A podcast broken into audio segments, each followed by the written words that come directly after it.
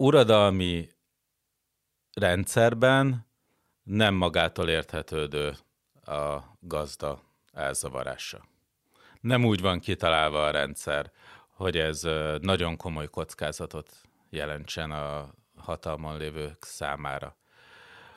Ugyanakkor formálisan megvan az eszköz a váltásra, és én azt is gondolom, hogyha nagyon erős, elsöprő társadalmi igény lenne erre a váltásra, akkor győzhet az ellenzék. Még egy uradalomban rendezett választáson is. Az is igaz hozzá, hogy ez olyan erőfeszítések kellenek, amelyekkel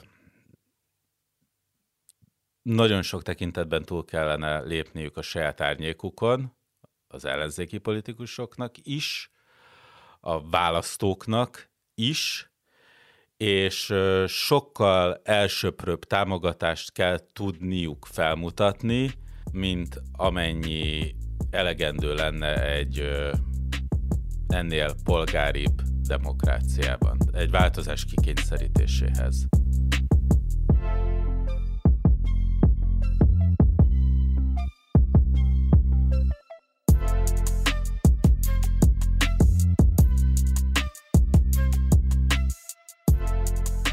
Idén nyárra állt össze egy stabil, már új rendszernek nevezhető berendezkedés Magyarországon. Ennek egyik fontos jellegzetessége, hogy a politika magánügyé vált. Egyrészt a törvényhozás és a hivatalok nyomasztóan sok esetben magánérdekeket szolgálnak, másrészt a nyilvánosság kizárásával születnek a döntések. Az új rendszert nem lehet klasszikus politikai kifejezésekkel leírni. Ez ugyanis nem politikai természetű rendszer, ahol elvek vagy szélesebb társadalmi csoportok érdekei mentén alakulnak a dolgok, hanem egy uradalmi igazgatásra hasonlít inkább. Ezt írta Magyari Péter kollégám, a 444 újságírója 2018 nyarán az Ebből tényleg rendszerváltás lett című elemző cikkében. Azóta eltelt három év, jöttek választások, egy járvány és válság, hónapokon belül pedig újra választások lesznek az országban. Péter pedig megírta a 2018-as cikkének folytatását Választás jön az uradalomban címmel.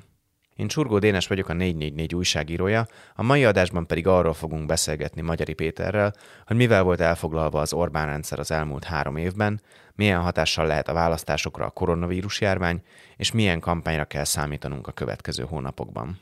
Szia Péter! Szia! Első kérdésnek még térjünk egy picit vissza erre a 2018-as cikkre, hogy te mit értesz ez alatt, hogy ez a rendszer inkább egy uradalomra hasonlít, mint egy politikai rendszerre? Leginkább úgy éreztem, hogy egy gazdasági vállalkozásnak a formája írja le pontosabban azt, amilyen a 2018-ra Magyarország lett, és nem pedig egy klasszikus politikai fogalomkészlettel lehet ezt definiálni. Ezt részben abból gondoltam, hogy mik azok a főbb törekvések, amik megfigyelhetők a hatalmon lévők nél, és nekem az volt a véleményem, hogy leginkább a gazdasági erőtér bővítése, a közvetlen személyes profit által is felfogható jelenségek erőltetése volt a legfőbb feladat, ebbe raktak a legtöbb energiát, és közben pedig az egésznek volt ugyan politikai programja állandóan, hiszen a hatalom megtartásához és ennek a gazdasági erőtérnek a működtetéséhez szükség volt a politikai hatalomra is feltétlenül, és ennek érdekében nagyon komoly kommunikációs energiákat is megmozgattak, de ennek az egész politikai kommunikációs mezőnek nem volt szerintem akkora tétje, ami túlmutatott volna önmagán, vagyis a hatalom megtartásának és ezáltal a gazdasági erőtér fejlesztésének az igényén. Azért, mert ez a politika, ez esetleges, könnyedén változó, és semmit sem igazán kőbevésőnek tűnt. Tehát itt azt gondoltam, hogy ez nem egy ideológiai térfoglalás elsősorban, amit a Fidesz csinál, nem olyan értelemben létrehozott rendszerváltás, ami egy ö, klasszikus politikai struktúra kialakítása vezérli, hanem a hatalom fenntartása és az ehhez szükséges gazdasági erőtér működtetése az első számú cél, és ennek ez van alárendelve. És hogy ez pont egy uradalomhoz hasonlít, ez egyrészt a, adódik szerintem abból a hierarchikus struktúrából, ami látszik, tehát például mondjuk részvénytársaságot mondtam volna, akkor azt mondhattam volna, hogy a részvényesek elzavarhatják a menedzsmentet. Itt, ha azt mondjuk, hogy a menedzsment az maga Orbán Viktor, akkor nem gondolhatjuk azt, hogy őt a részvényesek elzavarhatják, és itt részvényesek alapján nem csak feltétlenül a választókat lehetne érteni, hanem mondjuk egy oligarchikus struktúrában az ország legbefolyásosabb üzletembereit, vagy a Fidesz legbefolyásosabb vezetőit. Azonban erről szó sincs. Itt a gazda, Orbán Viktor, személye elzavarhatatlan. Ő tartja egyben az egész struktúrát, hozzá kötődik. Tehát ez nem egy modernebb gazdasági formára hajaz, hanem egy sokkal régebbi, mondjuk, hogy a feudalizmusban gyökerező formára, és ezért találtam ki erre az uradalom kifejezést, mert úgy éreztem, hogy ez plastikusabban leírja ezt a helyzetet. Te abban a 18-as cikketben felosztottad szakaszokra a 2010 óta addig eltelt időt. Ezt kicsit el tudod mondani, hogy te, hogy akkor hogy láttad, hogy melyik szakaszban, ami nagyjából azért ilyen ciklusokra oszlik, vagy a választási ciklusokra, ott mi történt, és hogy ehhez képest így mi történik ebben a mostani szakaszban? Igen, első 10-14 közötti ciklust ezt a hatalom megszilárdításának és a jogrend átalakításának időszakának minősítettem. Ekkor nagyon fontos dolgokat alakítottak át. Új alkotmány született, új választási rendszer lépett életbe, újra szervezték az összes nagyon fontos állami hivatalt, az APEC-ből akkor lett ugye NAV, és ezek mind átalakulásokkal is jártak. Átalakult, elkezdődött a bírósági rendszer átalakítása, a média felügyelet, a energetikát szabályozó hivatal átalakulása. Szóval az egész közjogi struktúra átformálták, sokkal erősebb lett a politikai befolyás, az egyébként is politikai befolyás alatt álló állami hivatalokban, de eltűnt ugye egy csomó testületből az ellenzéki delegát, mint olyan. A választási rend az teljesen a Fidesz akkori érdekei szerint alakult át például, és ezt még hosszan lehetne sorolni. Másrészt volt egy gazdasági stabilizáció is. 2010-ben egy meglehetősen nehéz eladósodott helyzetben vette át a kormányzást Orbán Viktor, és ráadásul a devizahiteles probléma az egy ketyegő szociális bombaként szintén ott volt, és ezeket is igyekezett megoldani és stabilizálni a államháztartás helyzetét. De ezt mondhatjuk azt is, hogy stabilizációs időszak és a közjogi rendszer átalakítása. És akkor a következő 14-18 közötti időszakot én úgy éreztem, hogy ez a gazdasági erőtér, tehát az uradalomrendszernek az építkezése volt, amiben egy kulcsfontosságú elem volt a ciklus során végig egyre élesebben bontakozó háború Simicska Lajossal, akkor dölt el abban a négy évben nagyjából, illetve ennek a döntésnek a maga a 18-as választást tette fel a pontot, vagy a felkiáltójelet, vagy a koronát, vagy sokféleképpen lehet ezt mondani, ennek a helyzetnek az eldőlését, de az, hogy az igazi erőtér, az csak Orbán Viktor körül lehetséges. Nem lehetséges belülről kihívást intézni felé, ez lett volna Simicska Lajos úgymond lázadása, vagy szakítási kísérlete, hogy, hogy felépítsen egy párhuzamos Fidesztől és politikától független erőteret, ami képes megragadni a politikai hatalmat később, illetve az is kiderült, hogy a további szereplők, tehát a úgymond mágnás magyarok, vagy a Fidesztől függetlenül meggazdagodó nagytőkések is erősen korlátozott lehetőségekkel tudják csak folytatni a tevékenységüket. Tehát el, akkor dölt el az szerintem, hogy Magyarország nem tud elmenni egy oligarchisztikus irányba. Nem az történik, hogy a mágnások, nagy tőkések befolyásolják a politikát, hanem fordítva történik. A politikai hatalomból eredeztethető a gazdasági hatalom, és nem lehetséges úgy erőteljes gazdasági szereplőnek lenni ebbe az országba, hogyha valaki függetleníti magát, pláne ellenáll mondjuk a politikai hatalomnak. Tehát ez a fajta építkezés zárult le szerintem a 18-as választással, és azóta pedig azt gondolnám, hogy a legtöbb innovatív energiát azt most már a kulturális, tudományos élet átállítására, átalakítására fektették.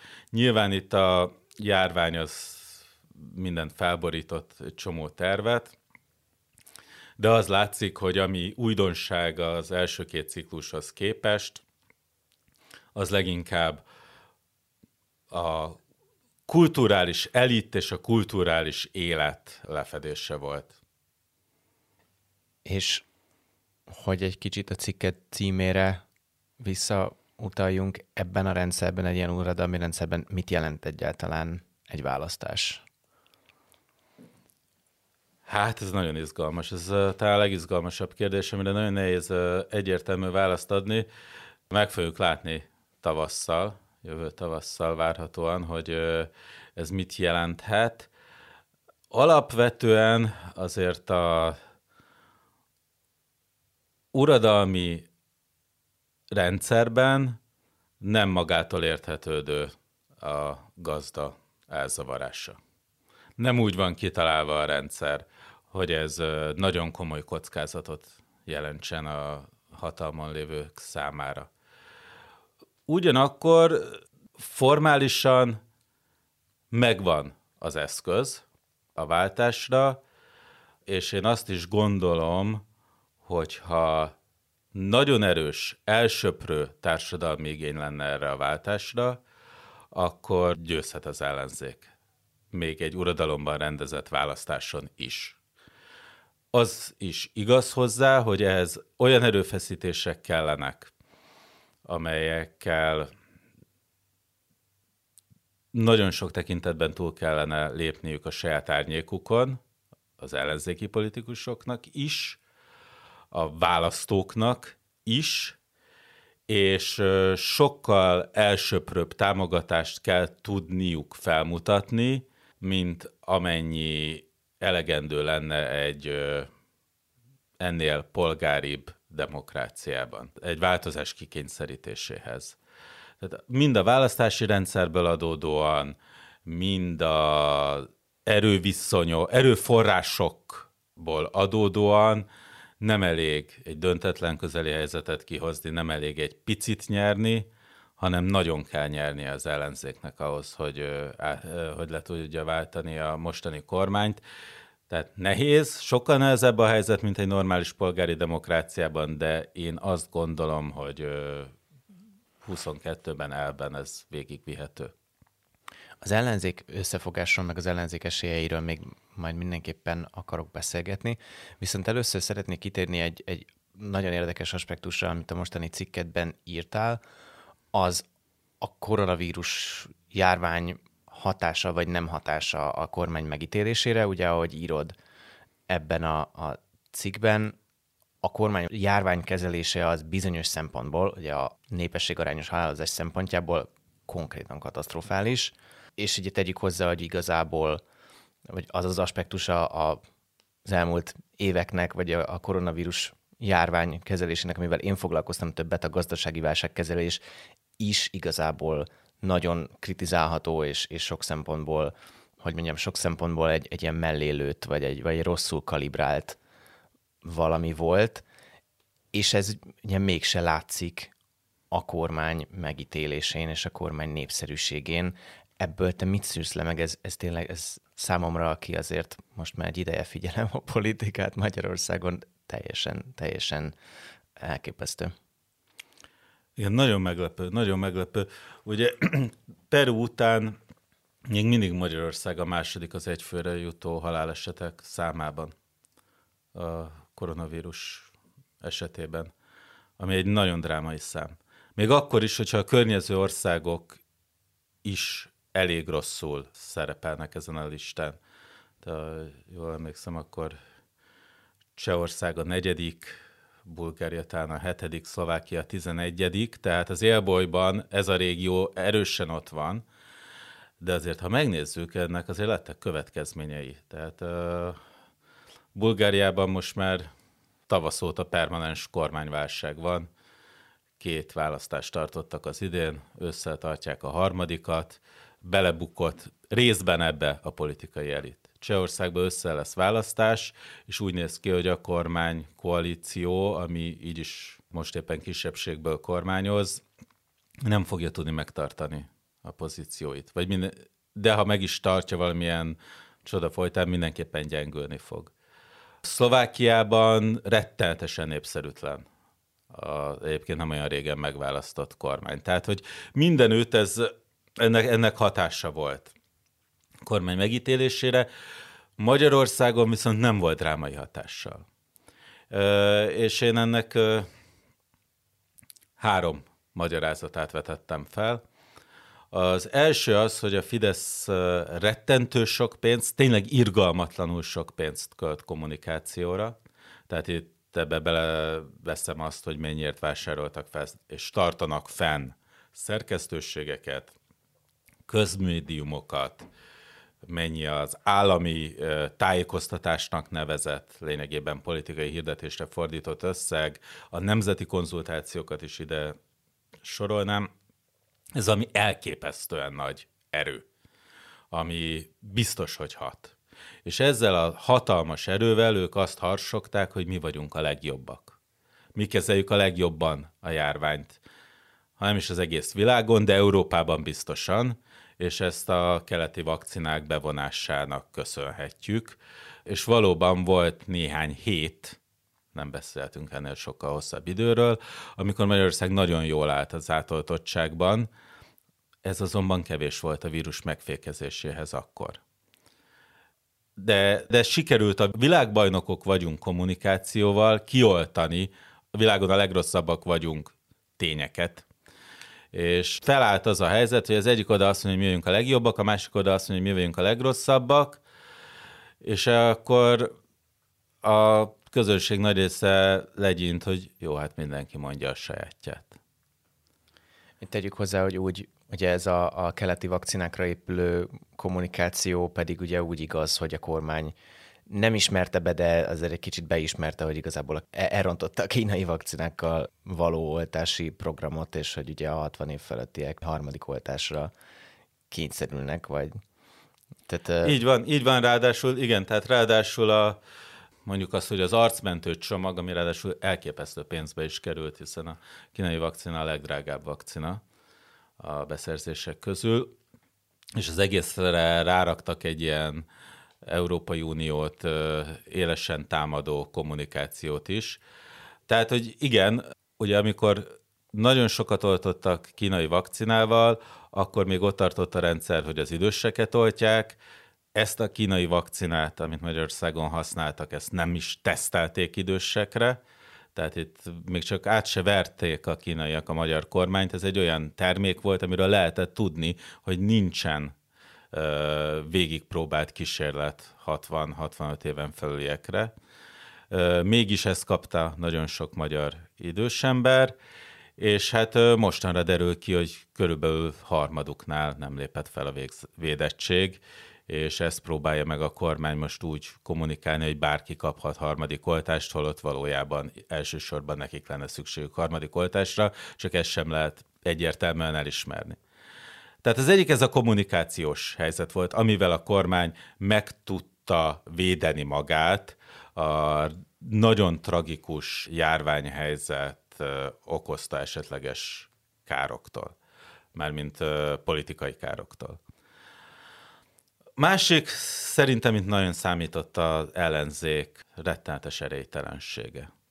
Akkor már, amikor a járvány harmadik hulláma ezeket a nagyon tragikus halálozási adatokat hozta, akkor már lehetett tudni, hogy az ellenzék közösen indul, mégsem állt fel, és egyébként a mai napig nem állt fel egy egységes ellenzéki kommunikációs stáb, vagy ö, bármilyen stratégia, amivel erős hangon, hitelesen, legalább a saját közönségük előtt hitelesen, meggyőzően, sokat ismételve, mindig ugyanazt állítva, mindig ugyanazt számon kérve ö, működött volna egy ö, erőteljes kommunikáció. Szétszabdalva, bele-bele kapva dolgokba, esetlegesen és össze-vissza szóltak a panaszok, ráadásul érezhetően teljesen összezavarta őket az, hogy az oltás ellenes baloldal, illetve az oltás ellenes ellenzék bélyegét a kormány rájuk nyomta, és hol egy magyarázkodós, hol egy visszafogottabb taktikára váltottak át, ami, ami az egész lehetséges kritizálási mezőt teljesen szétkente. És a harmadik dolog, ami szerintem nagyon fontos, hogy itt az elmúlt időszakban Magyarországon a törzszavazó táboroknak, tehát akik mondjuk azt, hogy mindenképpen, ha esik, ha fúj, elmennek szavazni egy adott oldalra, és itt a Fidesz oldalán körülbelül két millió fő választó tekinthető ebbe a kategóriába, azoknak lényegében mindegy, hogy mi a valóság. Mert hitkérdéssé vált a politikai oldalak támogatása Magyarországon. Ezt a fajta polarizációt egyébként meg lehet figyelni, elsősorban az Egyesült Államokban az utóbbi időben, tehát ez egy létező világtrend, de ha a környékbeli országokkal hasonlítjuk össze a helyzetet, akkor ez mindenképpen unikális, ami Magyarországon ezzel kapcsolatban történik. Olyan erősen identitásképző lelki kérdés lett, hogy Orbán vagy nem Orbán, nagyon leegyszerűsítve erről van most már csak szó, hogy, hogy itt a valós fejlemények, a tények, azok nem zavarhatják össze ezeket az érzéseket. Úgy Isten igazából ahhoz, hogy egy nagyon látványos elmozdulás történjen a közvélemény hangulatában. De és egy ilyen helyzetben, amikor tényleg a valóság elválik az ilyen politikai képzelettől, meg a politikai valóságtól, vagy ilyen párhuzamos valóságok alakulnak ki, hogyan lehet ezzel ellen fellépni, meg hogyan lehet visszaszerezni valamiféle ilyen politikai irányítást egy ilyen helyzetben egy, egy olyan szereplőtől, mint amilyennél az Orbán kormány alakult? Hát nagyon nehéz kérdés, és ö, nem állítanám, hogy ö, tudom erre a pontos választ. Az biztos, hogy nagyon végig gondolt és szintén az érzelmekre ható kommunikációs stratégiára lenne szükség. Egyrészt mondhatnám azt is, hogy persze szükség van erős sajtóra, ami objektíven, távolságtartóan, mindenképpen a tényekből kiindulva, és mindenképpen olyan szabályoknak megfelelően, ami az igazság feltárását célozza, működik, és ez eljut sok emberhez. Ez lenne a kincstári optimista válaszom, ami ugye egy kicsit a saját magunk felemeléséről is szólna, de hát látjuk, hogy ennek mik a korlátai. Azt is látjuk, hogy az ellenzéknek sem lehet akkora érdeke egy ilyen nagyon megerősíteni a politikailag nem propagandát folytató sajtót, mert ez igazából nekik se lehet mindig nagyon kényelmes. Tehát, hogyha most a, az, hogy az ellenzék hogyan tudna itt valamit fordítani ezen a helyzeten, akkor hát nehéz nem közhelyeket mondani, és pláne nehéz ezt utána elképzelni, hogy na akkor is ez hogy néz ki a valóságban, de mindenképpen erőteljesebb, érzelmileg embereket jobban bevonó, és sokkal egységesebben, sokkal megtervezettebben és kiszámítottabban működő üzenetekre és kommunikációra lenne szükség. Egyébként nem kizárt, hogy ebből a szempontból, ha lesz egyszer egy közös miniszterelnök jelölt, össze fogják szedni magukat, hiszen most egyenlőre az a helyzet, hogy egymás ellen kell, hogy kampányoljanak az előválasztás miatt. Tehát ez nehezen, ne, ne, nehéz is itt most számon kérni egy egységes struktúrát egy olyan helyzetben, amikor egyébként is bizalmatlanok egymással, és egyébként is egymás ellen küzdenek éppen. Az egy nagy kérdés, hogy ráére, ha ez a stáb csak novemberben áll föl.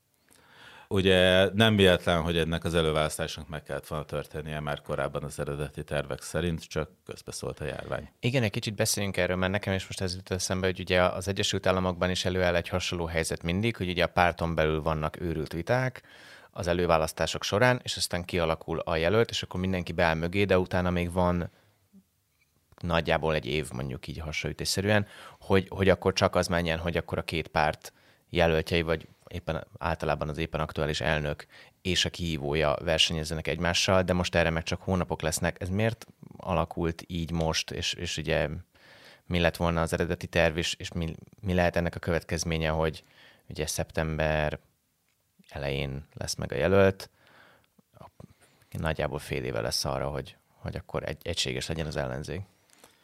Igen,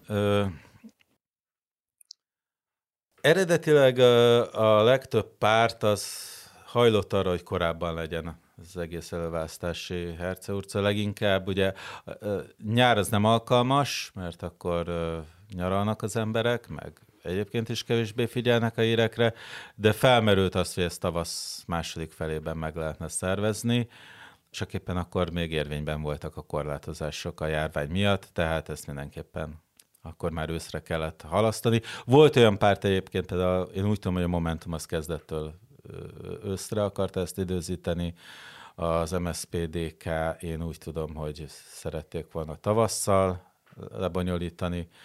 Minden esetre hát ez lett. És hát még nem tudjuk, hogy a negyedik hullám egyébként bekavar-e a őszi szervezésbe. Ugye megállapodtak abban, hogy a miniszterelnök jelölt választás az kétfordulós lesz, úgyhogy ez már áthúzódik októberre. Elben maga az idő az nem brutálisan kevés. Tehát azért az Egyesült Államok előválasztása is általában nyár elején, júniusban derül ki, hogy ki lesz a elnökjelölt, és novemberben van, november elején van a elnökválasztás. Tehát ha, az a, ha ezt a párhuzamot nézzük, akkor akár bele is férhet. Itt azonban van néhány dolog, ami miatt nem biztos, hogy elég ennyi idő. Az egyik az, hogy itt nem egy pártról van szó, hanem legalább hat, valójában a körülöttük ilyen-olyan megállapodásokkal még ott lévő 7-8 pártról van szó. Aminek nincsen igazán bevett strukturális rendje, főleg miután látszani fog az előválasztás eredménye, látszani fog egyfajta erőviszony elmozdulás, hogy akkor kinek a szava mennyiben számít. És ami kulcsfontosságú, hogy ezeknek meg kell utána egyezniük a listáról. Kik hányadik helyen lesznek a listán? Hogyan lesz garantálva az, ami ben megállapodtak, hogy minden hat résztvevő pártnak lehet frakciója, ami a mostani szabályok szerint legalább öt képviselő bejuttatását igényli. Ha addig a Fidesz ezt a szabályt egyébként meg nem malmozza. Kik azok, akik egyéniben már eldől, hogy indulnak, de mégis rajta lehetnek a listán? őrítő viták lesznek, ezek párton belül is mindig őrítő viták a lista összeállítása. Az utolsó percig kielezett retteltes konfliktusok mennek, mindig mindenütt, ami egy teljesen természetes része egyébként a pluralista működésnek. De itt, amikor ennyi szempontot kell összehangolni, plusz lesz egy miniszterelnök jelölt, aki azt fogja akarni, hogy vétójoga legyen ennek az összeállításában, hát ez nagyon kemény lesz. És, és, és én leginkább attól tartok, hogy ez fog elvinni megint annyi időt, hogy eljutunk karácsonyig, akkor nem lehet kampányolni, meg nem fognak, és akkor majd csak január elején kezdik el összeszedni magukat, és azt a stábot, ami alkalmas lehet egy összefogottabb kampány végigvitelére, azt pedig tényleg már lehet, hogy késő, pláne akkor, ha közben a Fidesz népszavazást rendez a óvodások átoperálásáról. Te írtál mondhatni egy könyvet az ellenzéki összefogás 2018-as tapasztalatairól, ugye a Makro magazinnak egy egész számát szentelted erre. Te hogy látod, hogy mit tanultak, és mennyivel, milyen, milyen tapasztalatokat szűrtek le akkor a, az ellenzéki pártok, és most mennyivel voltak ügyesebbek, illetve mi az, amiben nem, nem tudtak, nem sikerült fejlődniük? A 18-as helyzethez képest tényleg átlépték a saját árnyékukat. Ezt, ezt uh, ki lehet mondani. Tulajdonképpen már ez megtörtént a 19-es önkormányzati választás előtt, amikor uh, nagyon sok településen létrejött a teljes vagy szinte teljes összefogás. Azt mindenképpen megtanulták, és ebben nagyon sokat számított az, hogy kétharmaddal győzött 2018-ban is a Fidesz, hogy ö, semmi remény nincs, amíg ö, nem képesek összefogni.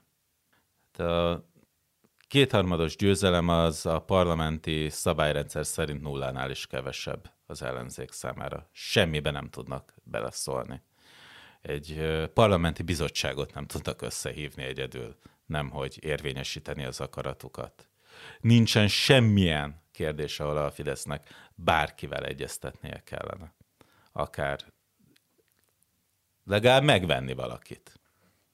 Tehát már, már, már, már, már ugye az is egy nehézség, hogy akkor kiválasztani, hogy kit, és hogyan csábítsuk őt el. Tehát ez a, e, ez a kudarc élmény, ez gyakorlatilag a teljes eljelentéktelenedést, és egy olyan típusú szétesést is hozhatott volna maga után, hogyha nincsen semmilyen pozíció, akkor végképp ki lesz az, aki velünk tart szervezetileg. Tehát azért az ellenzék 2010 óta látványosan kopik, úgymond szakembergárdában is. Amikor sikerült ezt a néhány nagyvárost megszerezni 19-ben, akkor ez egy hatalmas probléma volt szinte mindenütt, hogy oké, okay, de ki fogja üzemeltetni ezt a várost? Hol vannak a úgymond szakértő, tehát ez a, fél, ez a politika és a szakértőiség határmesdjéjén működő, mondjuk az, hogy bürokrata réteg, ami egy időben nagyon erősen megvolt például az MSZP körül, és nem véletlen, hogy az MSZP a valódi népszerűségénél sokkal erősebb pozíciókat tudott szerezni 19-ben, mert ők még vissza tudták hívni Laci bácsit és Ilona nénit, akik ugyan lehet, hogy 12-ben nyugdíjba mentek, de még emlékeznek arra, hogy hogyan kell egy 70 ezres város csatornázási cégét igazgatni.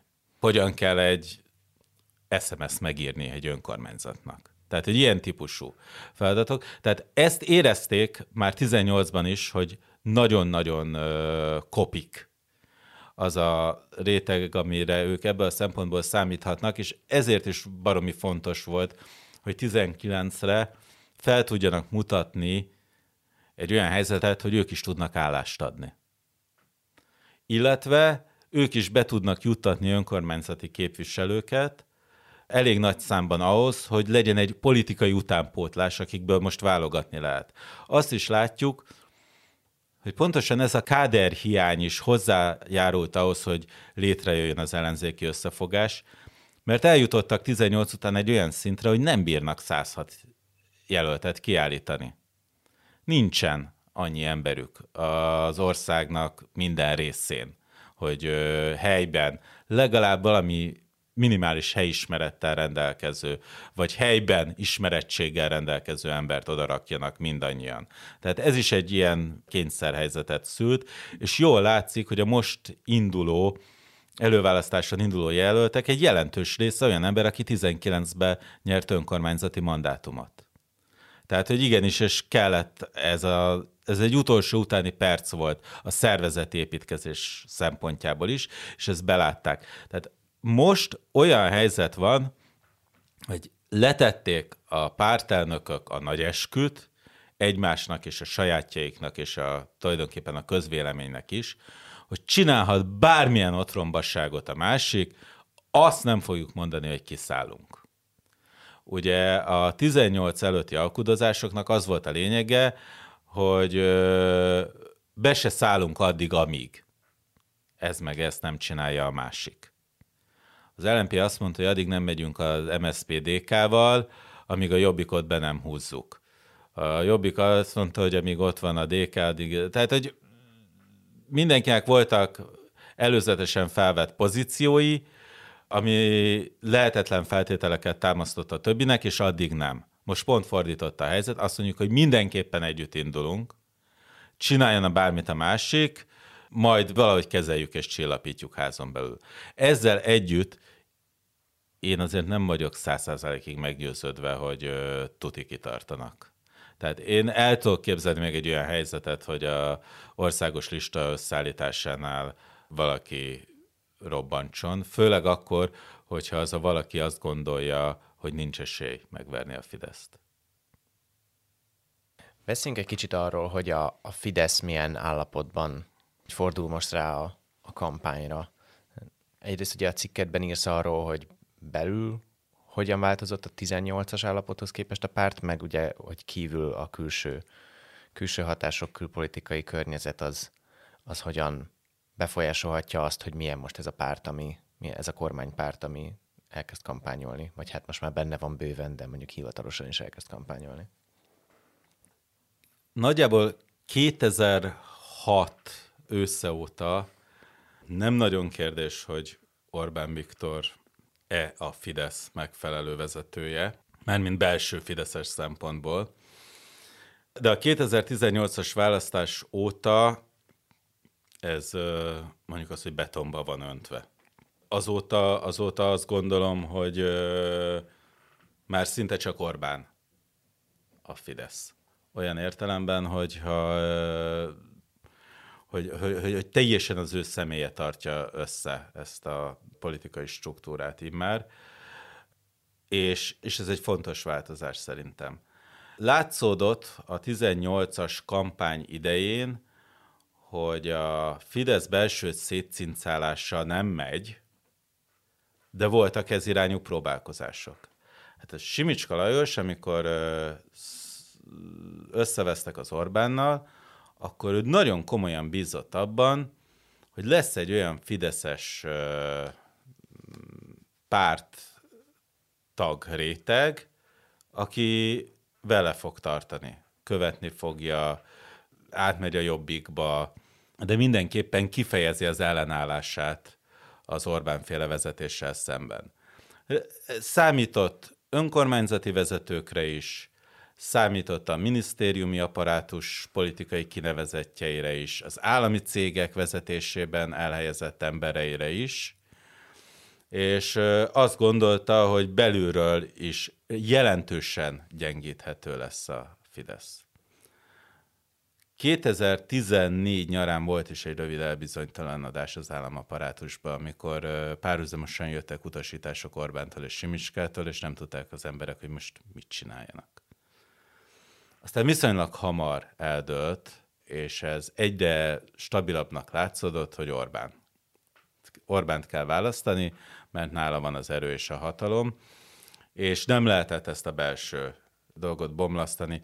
Nagyon fontos volt szerintem 14-18 között ilyen belső politikai erjedés szempontból a Lázár János Rogán Antal közötti háború, ami, amit kívülről szerettek volna örökösödési háborúnak is beállítani, tehát, hogy ha esetleg Orbánnal valami történne, akkor, akkor ki lehet az utód. Én nem lennék ilyen bátor, hogy azt mondjam, hogy ez valóban erről szólt, de mindenképpen egy ilyen leszámolós háború volt, amiből láttuk, hogy mennyire rohadt veszélyes tud lenni az MSZP kormányzás alatt.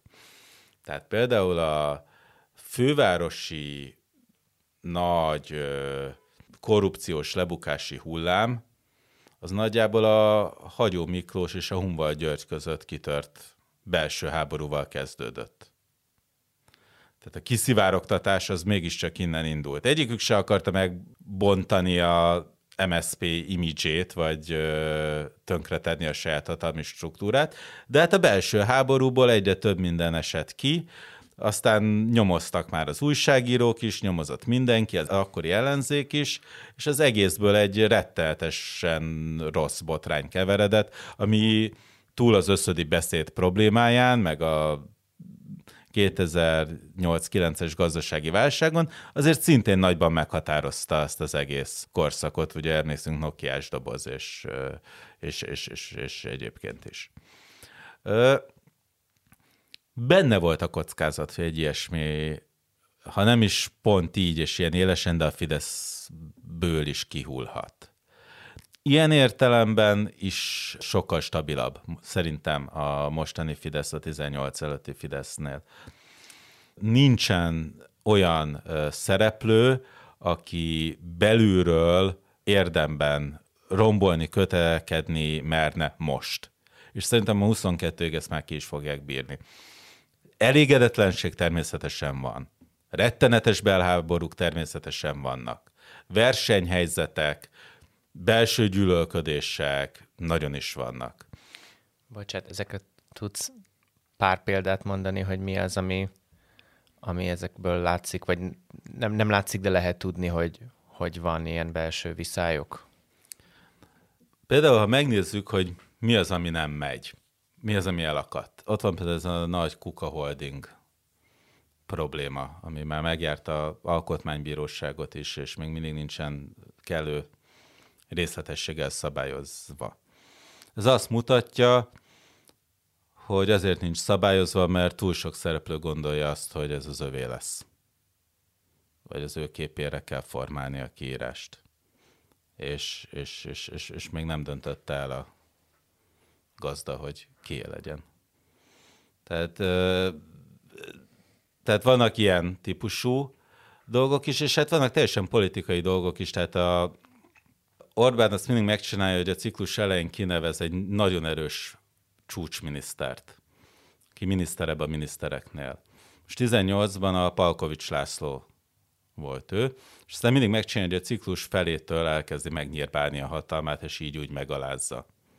El is jutottunk erre a pontra 2020 végére Palkovics esetében, amikor elkezdte elvenni a területeit, meg kipöckölni a bizalmi embereit akkor ebből például rengeteg belső konfliktus és feszültség született. Ugye azt írtuk a Régi Dániel kollégámmal, hogy mi úgy tudjuk, hogy Palkovics lemondását is felajánlotta. Azt mondta, hogy ez nem történt meg nyilvánosan, de ezzel együtt kellő magabiztossággal írtunk erről de ott a környéken lévő emberek is. Meg lehet nézni ezeket a váratlan és indoklás nélküli államtitkárok cseréit. Akkor ott volt szintén Palkovics körüli botrányjal összefüggően, de ez a Fudán Egyetem esetében, amikor a Fűrjes Balázs nagyjából a sajtóból tájékozódhatott arról, hogy mégsem úgy van, ahogy ő addig hitte, és mégsem addig tart az ő hatalma ebben az ügyben, és döntési kompetenciája, ahogy addig hitte, és gyakorlatilag hülyét csináltak belőle. Tartott egy sajtótájékoztatót, majd jött egy kormányhatározat másnap, ami szembe ment azzal, amit ő ott mondott. Miközben ugye egy kicsit úgy tűnt, hogy őt ugye egy ilyen budapesti erős embernek, kvázi egy ilyen főpolgármesteri kihívónak építik föl, aztán most ez teljesen semmi vélet.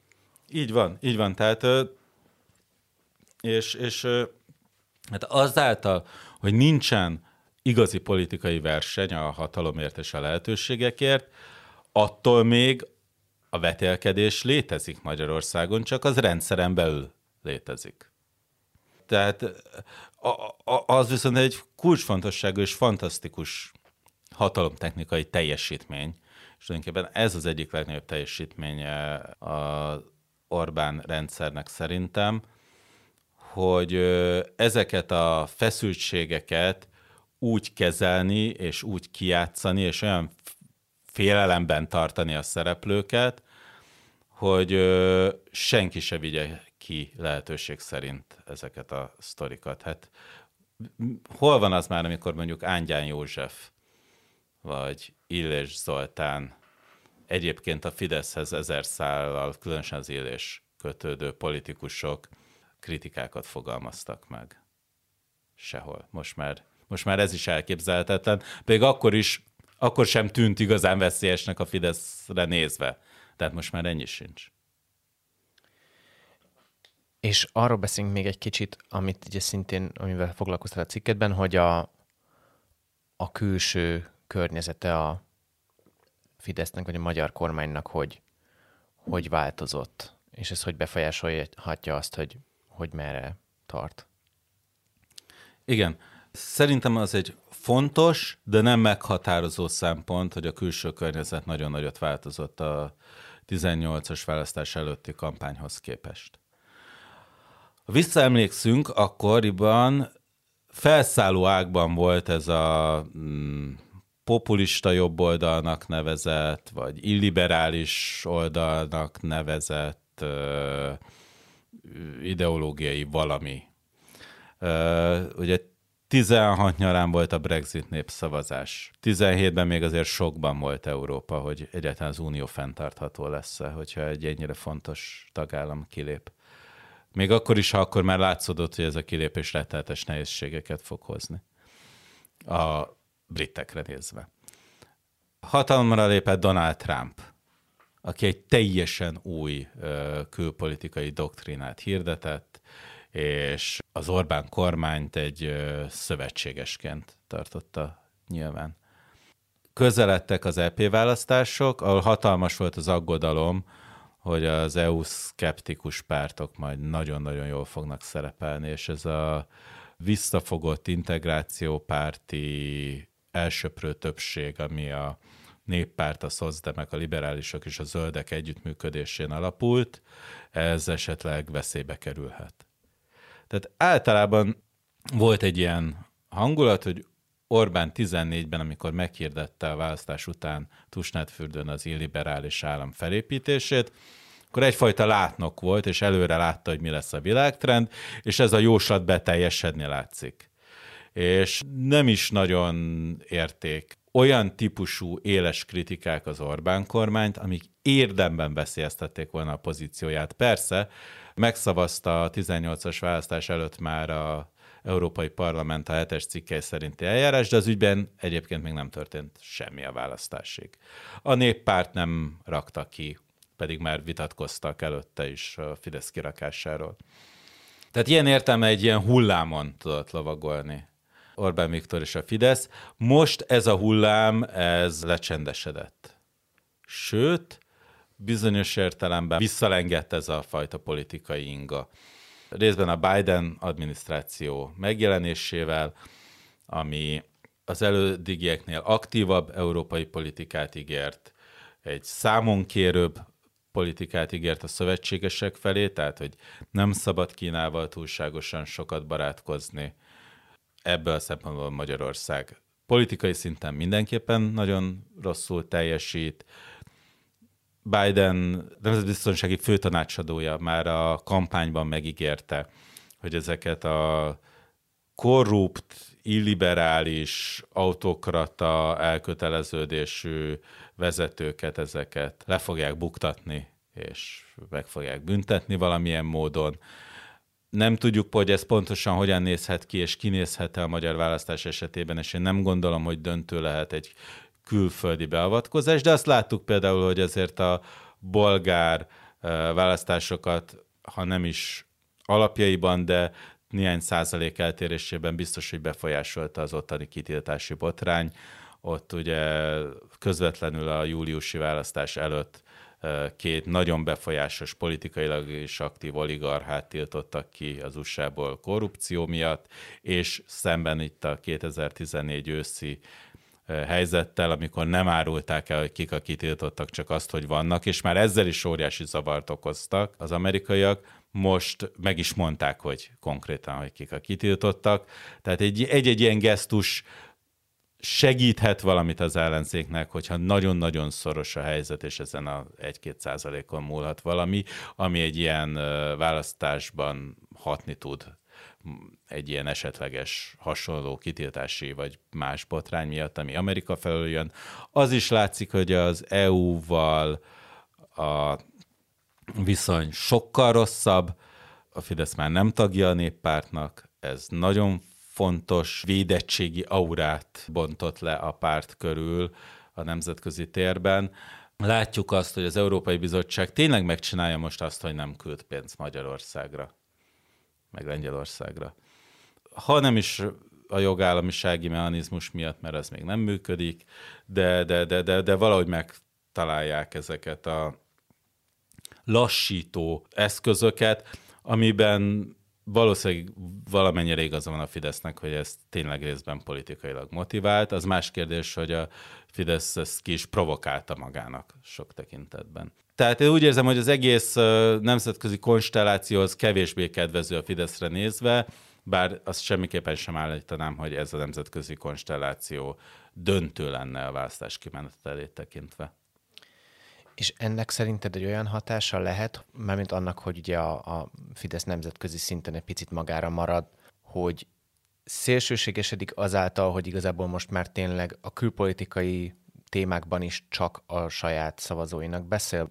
Én nem tudom, hogy ez igaz, de nekem volt egy kicsit egy olyan benyomásom, így a homofób témákkal kapcsolatban, hogy ugye ebben a Fidesz ezt már csak meg a kormány, ezt már kizárólag azért dobta be, hogy egyrészt, hogy elterelje a, a figyelmet a Fudan témáról, és hogy ugye ez egy olyan téma, ami a nyugati liberális elitet, meg a, meg a magyar liberális baloldali ellenzéket is felháborítja annyira, hogy aztán lehessen rájuk mutogatni. És igazából nekem volt egy olyan félelmem, hogy ez azt jelenti, hogy már semmi nem számít, és igazából már ilyen egyre radikálisabb, egyre szélsőségesebb hülyeségeket lehet bedobálni, hiszen van ez a dinamika, hogy a, hogy a Fidesz szavazóit feltűzeli, és okoz külső támadásokat, amik ellen meg lehet védeni a hazát, úgymond, hogy ebben lehet egy ilyen dinamika szerinted, vagy te látsz ilyet? Abszolút, abszolút, igen, igen, igen. Nagyon határozottan ez, egyébként mindig is volt ez a dinamika a Fidesz részéről, ez a ostromlott vár vagyunk kép felépítése. És csak a, ahhoz, hogy ostromoljanak, ahhoz valamivel ö, fel kell zaklatni a, a külvilágot, hogy egyáltalán foglalkozzanak velünk. És ebben szerintem teljesen igazad van, hogy minél nagyobb hülyességet találnak ki, vagy minél otrombább dolgot találnak ki, annál inkább jönnek látható kritikák, és ha jönnek a látható kritikák, akkor jobban el lehet hitetni a világgal, hogy itt Orbán Viktor az utolsó ember, aki megvéd minket attól, hogy kötelező legyen a óvodás gyerekeinket átoperáltatni.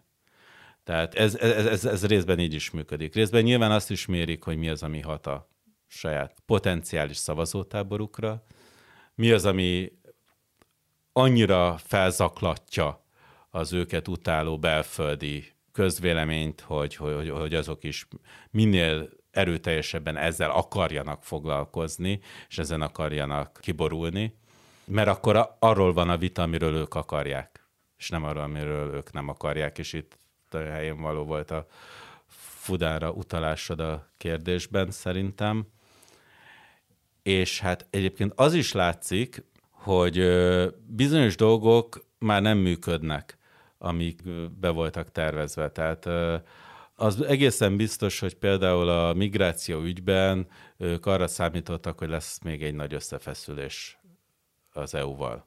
Hát most ugye az afgán helyzet miatt amúgy még elképzelhető, hogy lehet, de...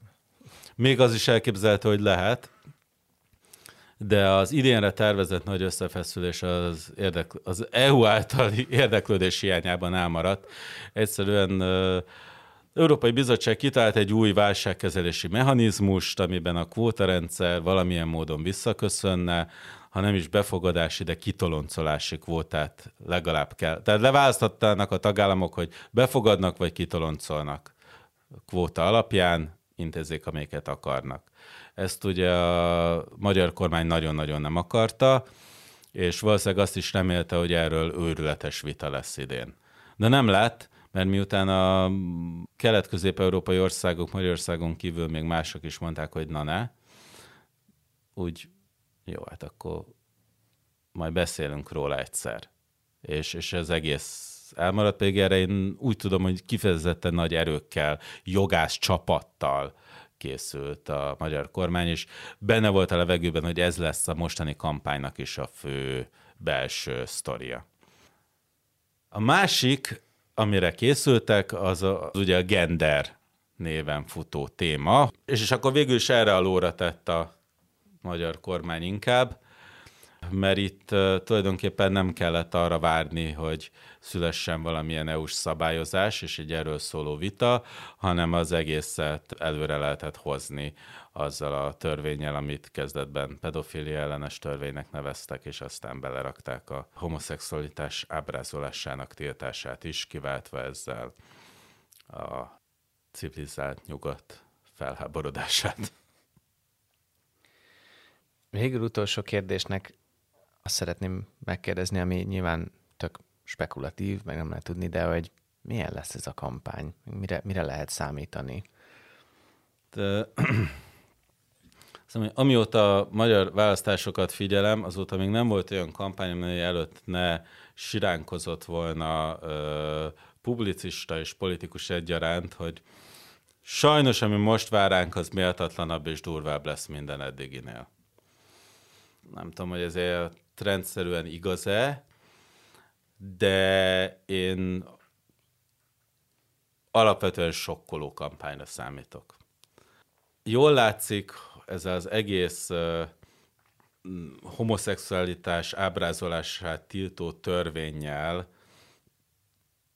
hogy most már tényleg nem arról van szó, aminek egy kicsit is köze van a valósághoz a politikai viták terében. Tehát ö, én már a 2016-os népszavazást is egészen abszurdnak tartottam, mert ö, egy, nem volt ö, kivehető jogi relevanciája a témának, addigra az a konkrét befogadási probléma, ami miatt kiírták, az már nem is létezett úgy. 1200 darab menekült befogadásáról volt szó egyébként is addig, de az egész olyan nagyon abszurd, és túlméretezett, és túlkalibrált, és széthabosított, és a racionális politikai vitákon messze túlmutató őrület volt, de azért volt valóság magja. Tehát az egy mégiscsak egy olyan politikai gesztus volt, amivel számíthatott abban, hogy végül is a hagyományos kvóta rendszer az kikerült az EU-s eszközkezelés lehetőségei közül. Mégiscsak volt egy 2015-ös tapasztalás egy menekültválságról, még akkor is a 16 őszére, mire a népszavazás volt, addigra radikálisan megfékezte az EU a illegális bevándorlók számát, és a menekültekből is sokkal-sokkal kevesebb érkezett a kontinensre. Tehát, hogy de valóság magja volt a sztorinak. A most készülő népszavazásnak még csak ilyen, igazából én úgy látom, hogy még csak valóság magja sincs.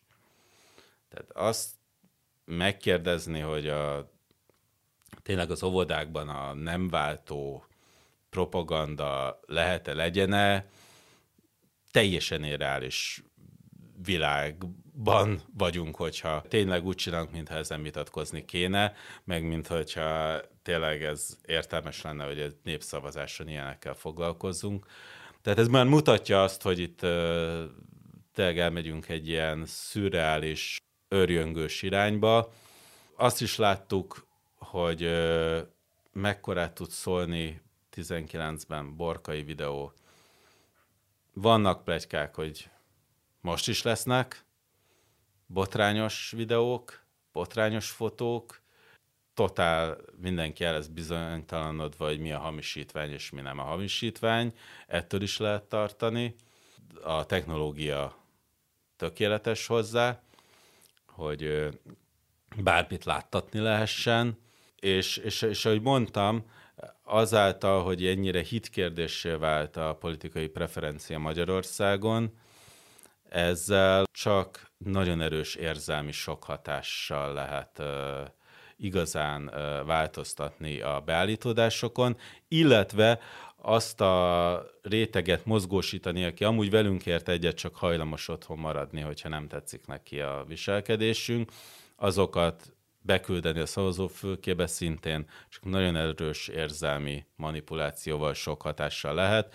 Úgyhogy én azt gondolom, hogy egy alapvetően érzelmeinkre és undorainkra ható brutális kampány vár ránk a következő hónapokban.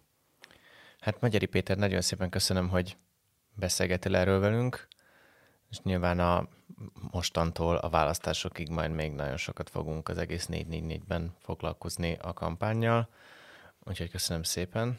Én köszönöm.